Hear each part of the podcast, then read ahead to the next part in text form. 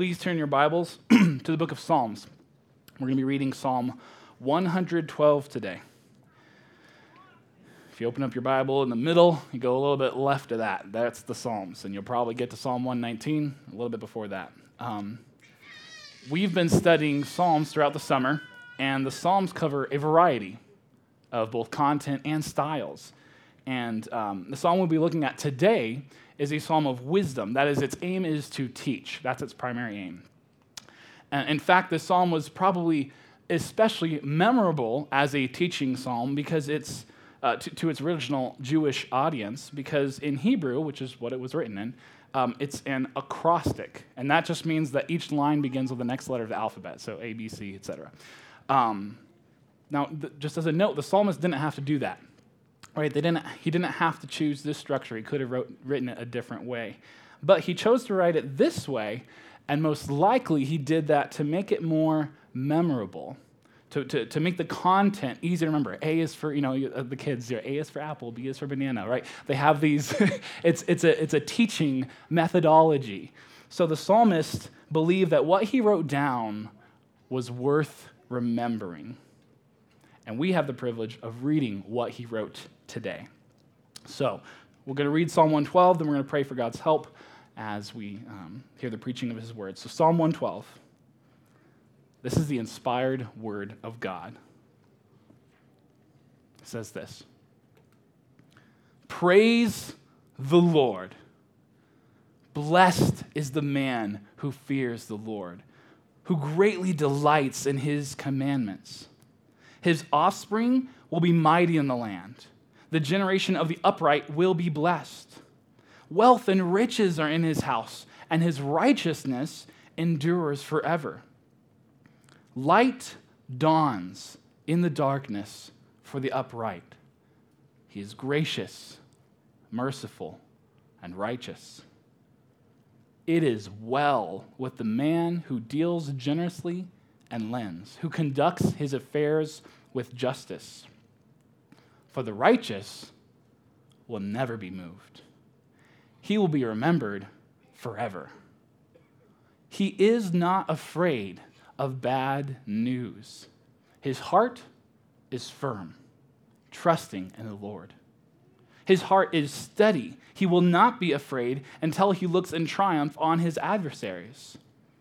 He has distributed freely, He has given to the poor. His righteousness endures forever. His horn ex- is exalted in honor. The wicked man sees it and is angry. He gnashes his teeth and melts away.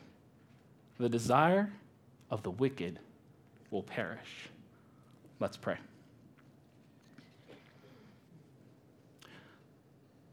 Lord, we thank you for your word. We thank you for speaking to us this morning. And we ask for your help.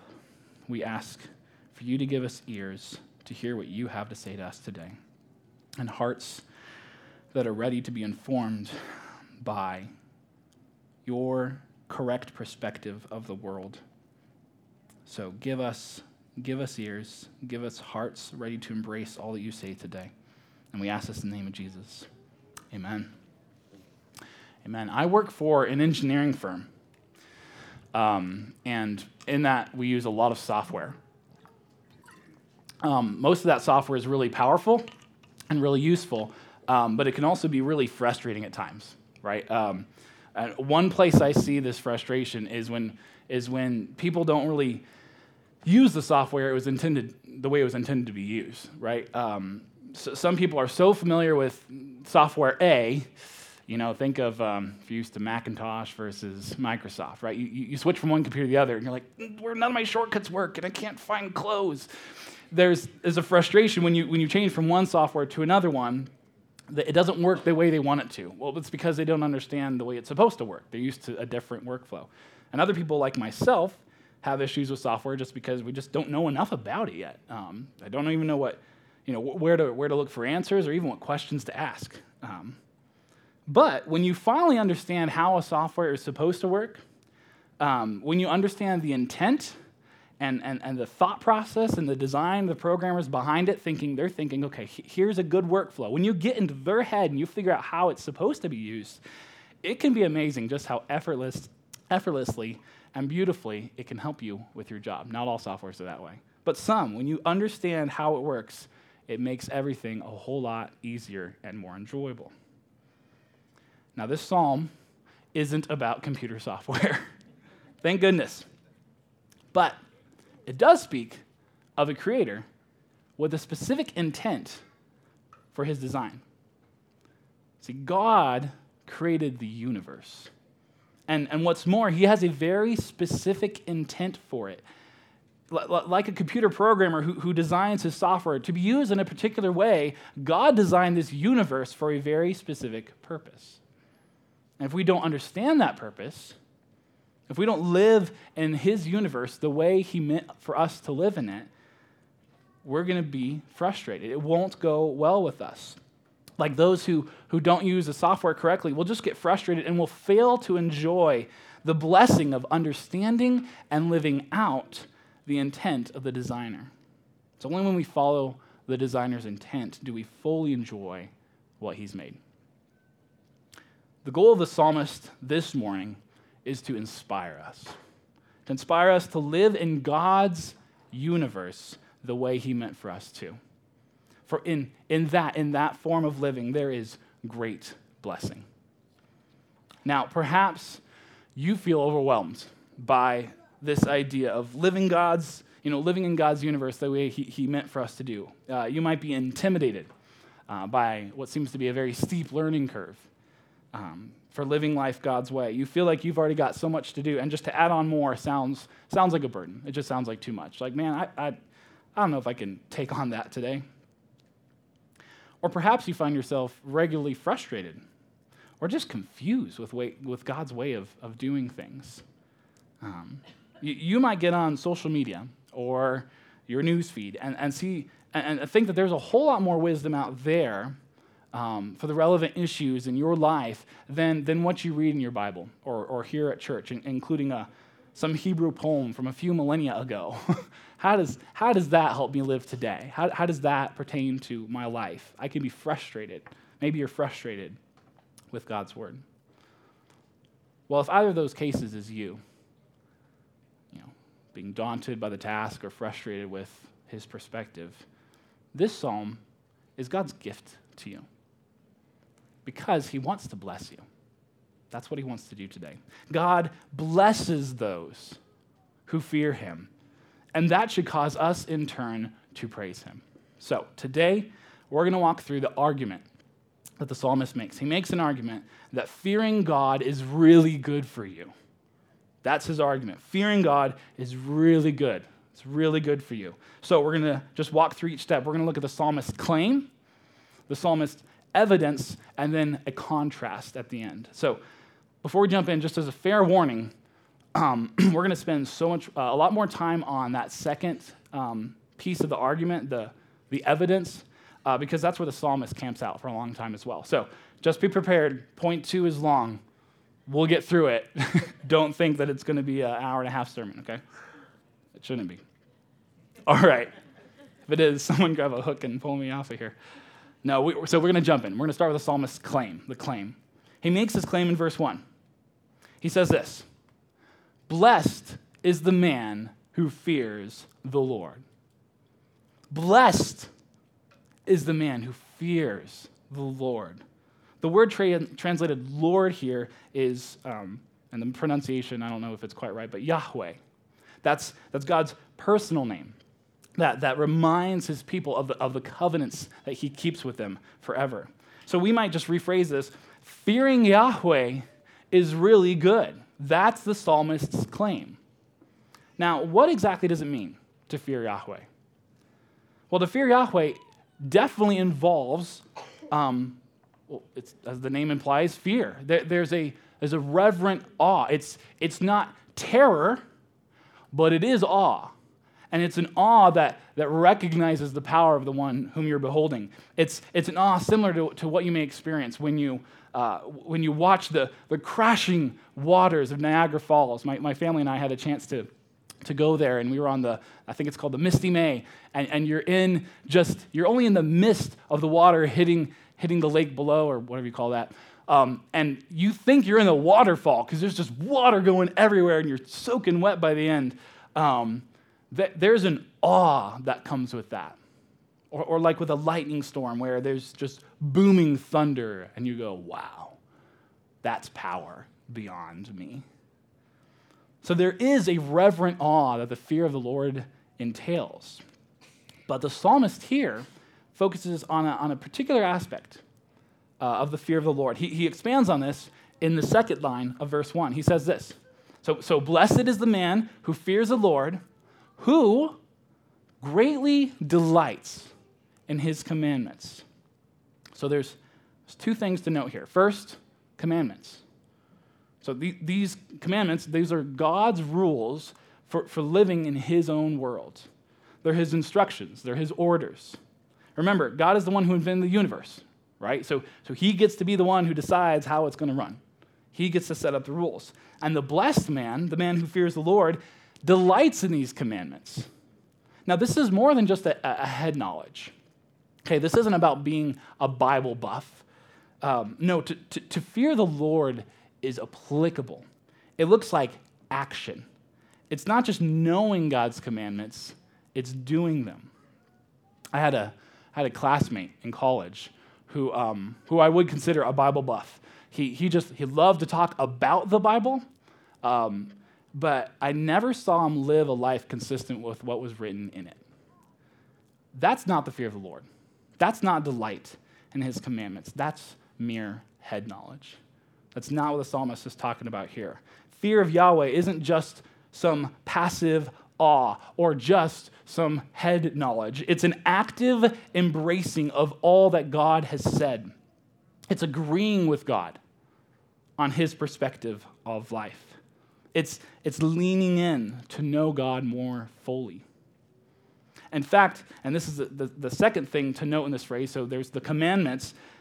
To fear Yahweh means not only to obey God's commandments, it does, it involves action, it's obedience, but it's beyond obedience. It involves greatly delighting in God's commandments. Now, that might sound weird to us greatly delighting in commandments. Like commandments? That, that might sound too much like Todd obsessing over board game rules, which I've been known to do. It's not that. This delight in God's commandments isn't about loving rules for their own sake. It's about delighting in the God who gave those rules. It's about a relationship. It's about loving a God who cares for us enough to give us direction on how to live life well in the world he made. This great delight in his commandments is nothing shy of joy. It's not just delight, it's great delight. Now, if you're like me, when you hear this description of the man who, who fears Yahweh and takes joy in his commandments, you might think to yourself, man, I am just so incredibly far from that. Um, I have a hard time remembering God's commandments. I have a hard time following God's commandments, and much less do I have a hard time delighting in God's commandments. You might just feel like I need to do better, but that can just leave us discouraged and overwhelmed and doesn't lead to delight. and, and while it is implied in this, in this psalm that we ought to fear the Lord, and then we ought to follow his commandments, and we ought to. The only explicit command in this whole psalm, the only thing he calls us to do explicitly, is in the intro. Praise the Lord. That's the one command. That's the one to do that the psalmist gives us. Praise Yahweh. Why? Why is Yahweh worth praising? Here's why He blesses those who fear Him. This word blessing, it's the first word in the acrostic. That call, praise the Lord, comes before the, the true acrostic. It's kind of just an intro. It's meaningful, but it's an intro. Blessed is how the, the psalmist decides to start off his psalm. Guys, that's a, that's a gracious invitation. The psalmist is saying, This is who you want to be. You want blessing? Check it out. There's a way. This, this blessing is how the psalmist intends to, uh, to inspire us to, to live a life in the fear of the Lord. In fact, he spends the next eight verses of his psalm, out of only 10 verses, expounding upon what this blessing looks like. So, if you feel overwhelmed by the call to fear the Lord, then listen up. Because we're about to hear just how good fearing Yahweh really is, how much delight it produces, how much joy it gives us. The psalmist has made his claim that fearing Yahweh is really good. Okay, now he's about to bombard us with reasons why. So that brings us to point two the evidence. The evidence.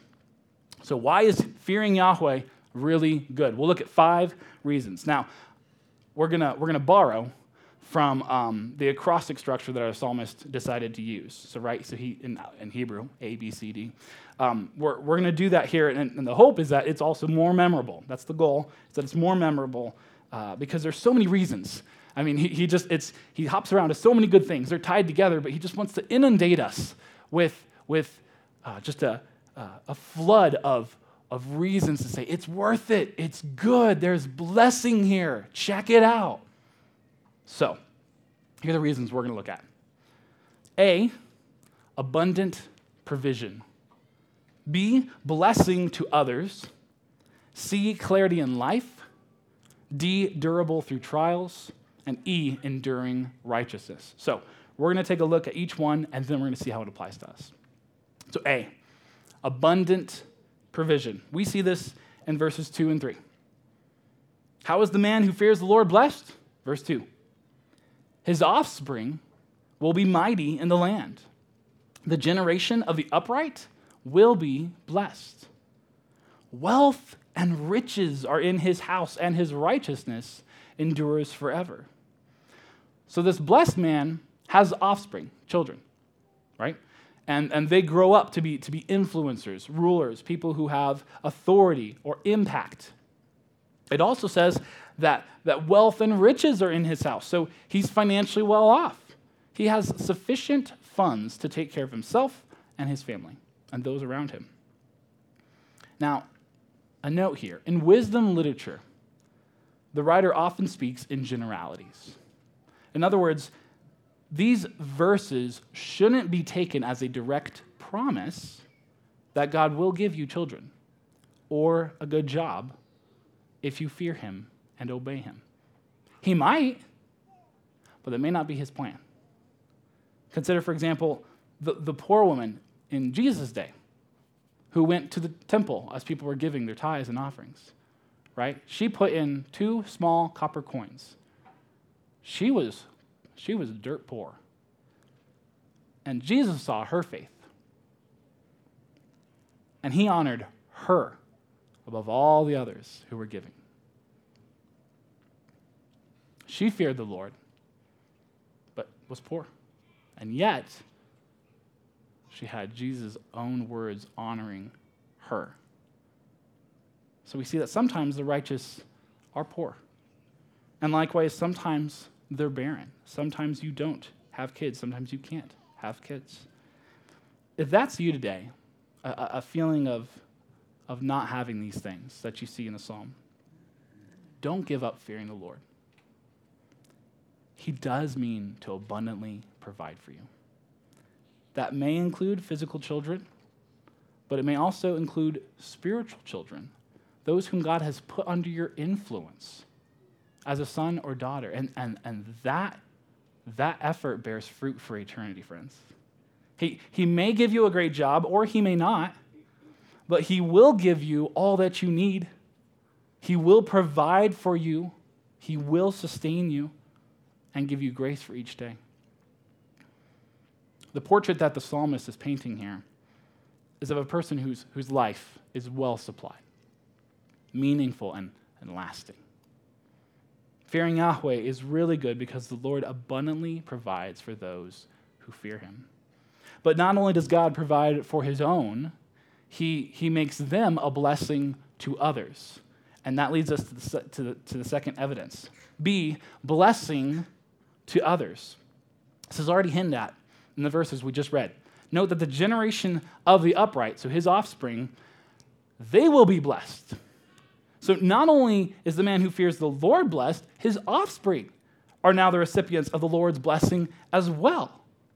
That is, his blessing extends beyond himself. He's not only the recipient of blessing, he is a means of blessing. Think of Abraham um, when God called him out from, from he was a, he was a, a, a no, a no name. His name was Abram at the time. God called him out. Genesis 12, we read about this. And he, God makes a covenant with him. He says, I will make you blessed so that, I'll make your name great so that all the, all the nations of the earth will be blessed. He's saying, I'm going to make you a blessing so that you are a blessing, or make, make you blessed so that you are a blessing to others. So the Lord makes those who fear him a blessing to others. One primary means by which we are blessing to others is through generosity. Verse 5 speaks of this. It says, It is well with the man who deals generously and lends, who conducts his affairs with justice. The one who, who fears the Lord, he deals generously with others. He, he, makes that, he makes it a good deal for them. That's what it means to deal generously with someone. When I, when I think of those who, who deal generously, uh, immediately I think of Steve Eckert. Uh, for those who don't know Steve, he's a mechanic in our church, and he has a reputation of de- dealing fairly and generously with others you know Steve has your best interest in mind. And, and he's always looking uh, for ways to save you, uh, uh, save you money on what he's doing. And when you talk to Steve, you, you get to know a man who, who trusts in the Lord. He's generous with others because he trusts that God will supply his own needs. That's what the fear of the Lord produces a trust in God and his provision that equips you to be a blessing to others. Steve is an example, and thank you, Steve, for being an example if you're listening to this, um, of what it looks like to deal generously, to conduct one's affairs with justice. And it is, it is a sweet, uh, obviously, we're blessed by Steve, but it is also a sweet privilege to be the person who blesses others. And such is the life of the one who fears the Lord.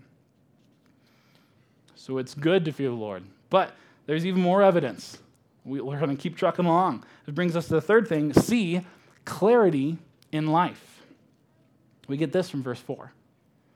It says this Light dawns in the darkness for the upright.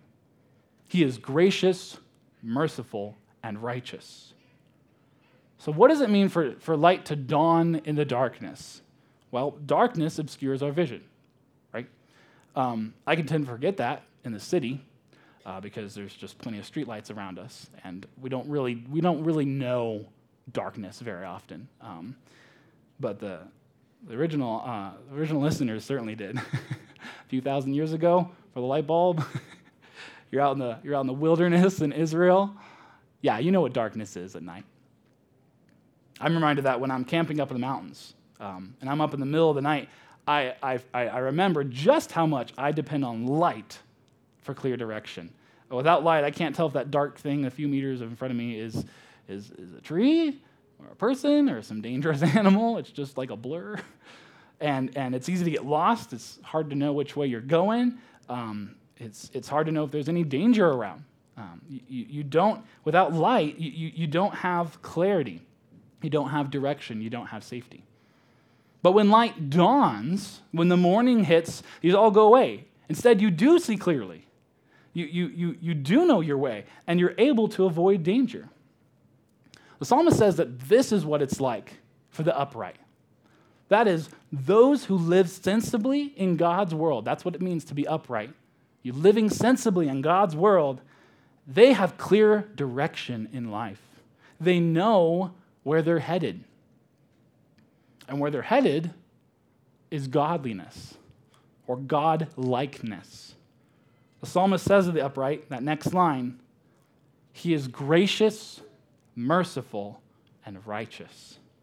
Now, this is actually pretty surprising because these words are typically used in Scripture to describe God, not man. But here they do describe man. And, and this, this interesting parallel is made even more clear when you look at this psalm in, in, in, company with Psalm 111. Psalm 111, the psalm right before our, our psalm, it's also an acrostic, just like Psalm 112 and it's a companion psalm to ours. Psalm 111, uh, it celebrates the goodness and the, and the trustworthiness of Yahweh. And Psalm 112 celebrates those who fear Yahweh. So they are companion psalms. Here is what is amazing. In the second part of Psalm 11, verse 4, it says this of God, okay? The Lord, Yahweh, is gracious and merciful and in the exact same spot in verse in Psalm 112, it says this of the upright. He is gracious, merciful, and righteous. That's an amazing parallel. The psalmist is saying this just as Yahweh is gracious and merciful, so are those who fear him. The upright resemble God himself. That's remarkable. There is no higher um, privilege, no higher compliment than to be compared with the best being in and outside of this universe. It is a blessed thing to resemble your gracious and merciful Creator. A person who fears the Lord has a happy and clear goal to become more like God Himself. Who is happy? Our God is a happy God. So those who fear the Lord they have abundant provision. They're a blessing to others. They have clarity in life as they uh, pursue becoming more like their gracious God in heaven. But the fear of the Lord produces even more good stuff. We're not done. Evidence D durable through trials. Now, actually, the, psalm, the psalmist spends the most time uh, on this evidence of blessing. He devotes three full verses to this one theme. Let's read them again verses 6 through 8. We say this For the righteous will never be moved, he will be remembered forever. He is not afraid of bad news, his heart is firm, trusting in the Lord. His heart is steady. He will not be afraid until he looks in triumph on his adversaries. Unmoved, unafraid, firm, steady. These words communicate that the righteous man is unshaken by life's trials. He's durable, he will last. He will, as verse 6 says, be remembered forever. Now, note that the righteous man isn't trouble free. He still hears bad news he still has adversaries. But the bad news and the adversaries don't cause him to be afraid. Rather than fearing them, he fears God. On this concept of fear, I think the word for worried in Spanish uh, sheds some light here. It's like one of the very few things I remember from Spanish class. Sorry, Mom. but the word the word for worried in Spanish, I'm going to butcher this, so help me out, Ruth. Preocupado. Oh, good. Gracias. Preocupado. It's the same word as you might imagine for preoccupied. That's, that's revealing. To be, it, it, they don't have two separate words for that in Spanish, as far as I know. To be worried about something is to be preoccupied with it. If you're worried about your grades, or the article you read online, or your rent that just keeps going up, or, or how long you're going to stay single, then your mind is going to be preoccupied with thoughts about that stuff. And then our, our joy becomes a function of our, of our circumstances, right? We're at the mercy of, of our job, of our friends, of our family, of the news for our, for our deepest happiness. And, and when these things let us down, we fall into fear and anxiety. and worry. But the righteous man isn't shaken like this. The psalmist says his heart is firm, his heart is fixed. His soul has an anchor that keeps him from being tossed to and fro by the winds of bad news and enemies. So, what is this man's anchor? How do you become fixed? How does he stay so well grounded? Well, this is his anchor. He trusts in the Lord. Verse 7, second line. His heart is firm, trusting in the Lord. So instead of fearing the things around him and being preoccupied with whether things will go his way, instead of fearing those, he fears Yahweh. And he's preoccupied with the thoughts of the Lord and the Lord's promises to him. That's what's filling his mind. And because he trusts in a trustworthy God, and because he's acutely aware of God's nearness to him, he's not afraid when bad news hits. He may still be bummed, but it doesn't, it's not the end of the world for him. In the midst of life's turmoils, and they are real, when unexpected medical bills hit, or the car breaks down again, or that long term friend lashes out and, and you're caught off guard because you thought you had a tighter relationship than that. When those things happen, the righteous man remains calm, knowing that God is behind and in control of everything that happens to him. He's confident that the Lord will carry him through every trial, providing abundant and sufficient grace for every day. Now, I don't know about you, but when, uh, but, but, but, but I want this to describe me. I, I, I want to be like this righteous man whose, whose heart is firm, trusting in the Lord. I want to be unafraid of bad news. But far too often, that doesn't describe me. I can be far too easily shaken uh, by the things I hear, and, and I can be far too easily fearful of what others think about me, or even just what I think they think about me.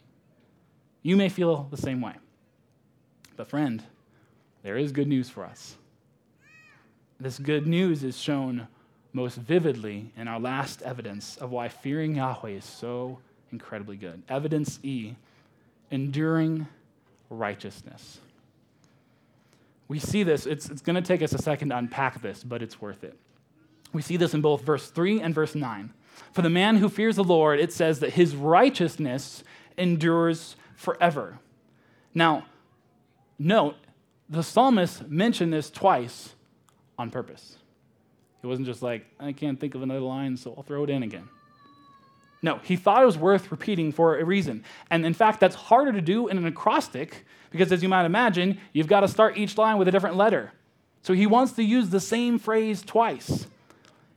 He, he got this to work. He literally adds an and in front of the phrase just so he can get it again in verse 3 and verse 9. Okay, so he, he's prioritizing this. He's getting it to work in this difficult structure. He's determined to get this line in twice. So we better listen up, okay? So we, we, we got to figure out what does this mean? Well, we're going to look at it in context. First, we'll look at verse 3. Verse 3 says this Wealth, we read it before, wealth and riches are in his house, and his righteousness endures forever. So here the psalmist is celebrating the man, uh, the man's abundant financial blessing, but that's not all that the psalmist celebrates. Quick note on the way the Psalms are written, there's, there's a reason they come, that the lines come in pairs, right? In your Bible, there's like that indent. That's purposeful. That has to do with the, the, the, the, the poetry, the, the way they write it. Line A is some statement, and then line B follows up with some expansion on that idea. It might be a contrast, it might be a, well, here's some clarity to it. Um, I heard someone explain it as this A, and what's more, B. Okay? So wealth and riches are in his house, and what's more, his righteousness endures forever.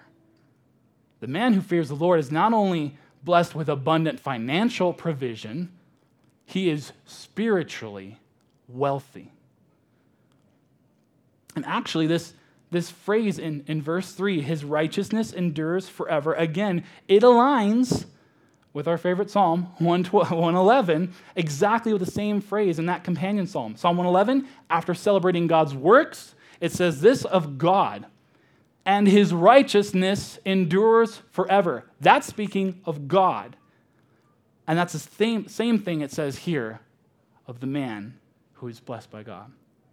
His righteousness endures forever. Again, this is amazing parallel. God's righteousness endures forever, and the blessed man's righteousness endures forever. So, without even knowing more about what this phrase actually means, we haven't really unpacked it yet. We already know it has to do with abundant spiritual blessing and likeness to God. That's a great start. But we gain even more clarity on what this really means by looking at verse 9. Verse 9 expands it more. Verse 9 is talking about the righteous man. It goes like this Line 1 He has distributed freely, he has given to the poor. Line 2 So what's more? His righteousness endures forever.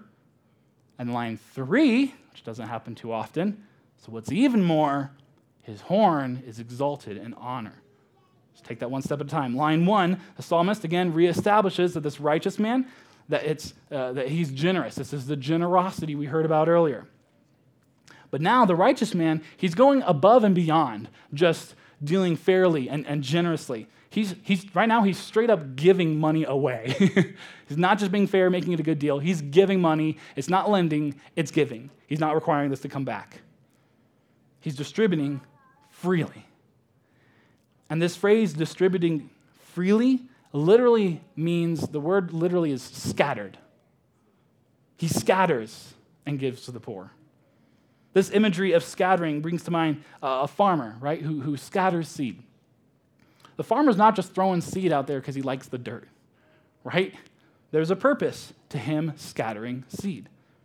He scatters seed in the hope of a future harvest. That's the whole point he's doing this. This is how Paul understood this verse. Um, he, he references our verse when he, when he wrote to the Corinthian church. He, he wrote to them about giving to the needy Jerusalem Christians. He quoted this same verse, and then he wrote this. Okay, so Paul, after quoting Psalm 112, verse, um, whatever we are, 9, he says this He who supplies seed to the sower, he who supplies seed to the sower and bread for food will supply and multiply your seed for sowing and increased the harvest of your righteousness. Notice the word harvest of righteousness. In other words, the same God who provides you with a job and with food on your plate will give you plenty so that you can live, give generously to others. The seed of, of, of generosity scattered among others isn't wasted. Instead, it is an investment it produces a harvest of righteousness. The point is this the man who trusts God's provision gives generously to others and lays the groundwork for a harvest of righteousness, whatever that is. Sounds good. We'll look at it more. But that's, the, that's what he's doing. It's an investment. And that harvest of righteousness, that idea leads us directly into the second line of this verse, which is his righteousness endures forever. So we're seeing this. He's scattering seed. It's an investment of what? Of a, of a harvest of righteousness. What the righteous man sows in generosity in this life, he's going to reap in abundance in the next. The righteous man performs. Um, I don't know what I wrote here. Um, uh, he, he in, what, what he does endures not only uh, in the sphere of those uh, around whom he blesses here. His righteousness endures not only in this life, uh, the, the effects of, of the blessings of, of him being generous, it endures forever. That goes beyond this life. That is, God will eternally reward and commend him for trusting Yahweh and caring for others. And then the cherry on the top, the, the third line in our verse, his horn is exalted in honor. In the Psalms, the horn is a symbol of power and honor. So, for his horn to be exalted in honor means that he is recognized and commended. By whom? By God. So, we could say it this way The man who fears and trusts in Yahweh will be forever honored by God. reaping an eternal abundance of rewards in the sweet favor of his heavenly Father. It is a blessed thing indeed to fear the Lord. Now, after reading that description of the righteous man, if we're honest with ourselves, we realize we fall short of this ideal. None of us has perfectly feared the Lord and delighted in his commandments and given generously to others, sowing seed for future rewards. None of us have done that perfectly. The Psalms themselves affirm this. Psalm 14:3 says that there is none who does good, not even one. Not even one. So our hope can't be in our own righteousness. That's not how we should leave reading this psalm. It can't be, we got to do better. Okay? Can't be in our own ability to keep and delight in God's commandments. We'll never do it perfectly, which is what God requires. But there is one who did fear God and delight in his commands perfectly. His name is Jesus Christ. And it's only because of him can we be counted before God as righteous. Christ had to pay the penalty for the sins that we've committed. And it is Christ's righteousness alone that makes us acceptable before God. The only way we can have an enduring righteousness is because God has given us a righteousness that we get from Christ. Brothers and sisters, that's our only hope for receiving God's blessing. You want to be a blessed man? You have to fear the Lord. And to fear the Lord looks like trusting his plan for salvation. It looks like casting yourself upon Christ for righteousness. It looks like obeying and living in the good of the gospel. God's command is believe in my son, repent of your sins, recognize you can't do it, recognize that he did, trust in him, not yourself. The reason Yahweh is so worth praising is that he blesses people who don't deserve it. People like you and me. So, let's follow the psalmist's lead to praise Yahweh, for he blesses those who fear him. Now, this would seem like a great place to end, right? Happily ever after. But it's not quite done yet. The psalmist isn't quite done yet. He has one last thing to say before, uh, that we need to hear before we leave today. And that's the contrast that he gives in verse 10. So, point three, the contrast. Contrast is seen, verse 10 says this The wicked man sees it, that is the, the exaltation of the man who fears the Lord. The wicked man sees it and is angry. He gnashes his teeth and melts away. The desire of the wicked will perish. So, after all that the psalmist has said about the, the blessed man who fears God, he very briefly describes the man who doesn't fear God. He gives lots of verses to this man who will endure, and only one little verse to this little wicked man who just sputters away. It's revealing about the amount of importance that he even plays. Those who don't fear Yahweh are the wicked. Make no mistake, if you don't fear Yahweh and trust in Christ for salvation, you are counted by God as wicked. There's no other alternative. There's fearing God, and there's being in your sin and wickedness. And for the wicked, those who don't fear Yahweh and come under the rule of his Son, Jesus Christ, their end is quite the opposite of the righteous. While the righteous remain calm in life, the wicked becomes angry and vexed. While the righteous are a blessing to others, the wicked gnash their teeth. While the righteous are firm and steady, the wicked melt away. While the righteous receive eternal honor, the desire of the wicked perishes. The psalmist is saying this Don't be like the wicked man.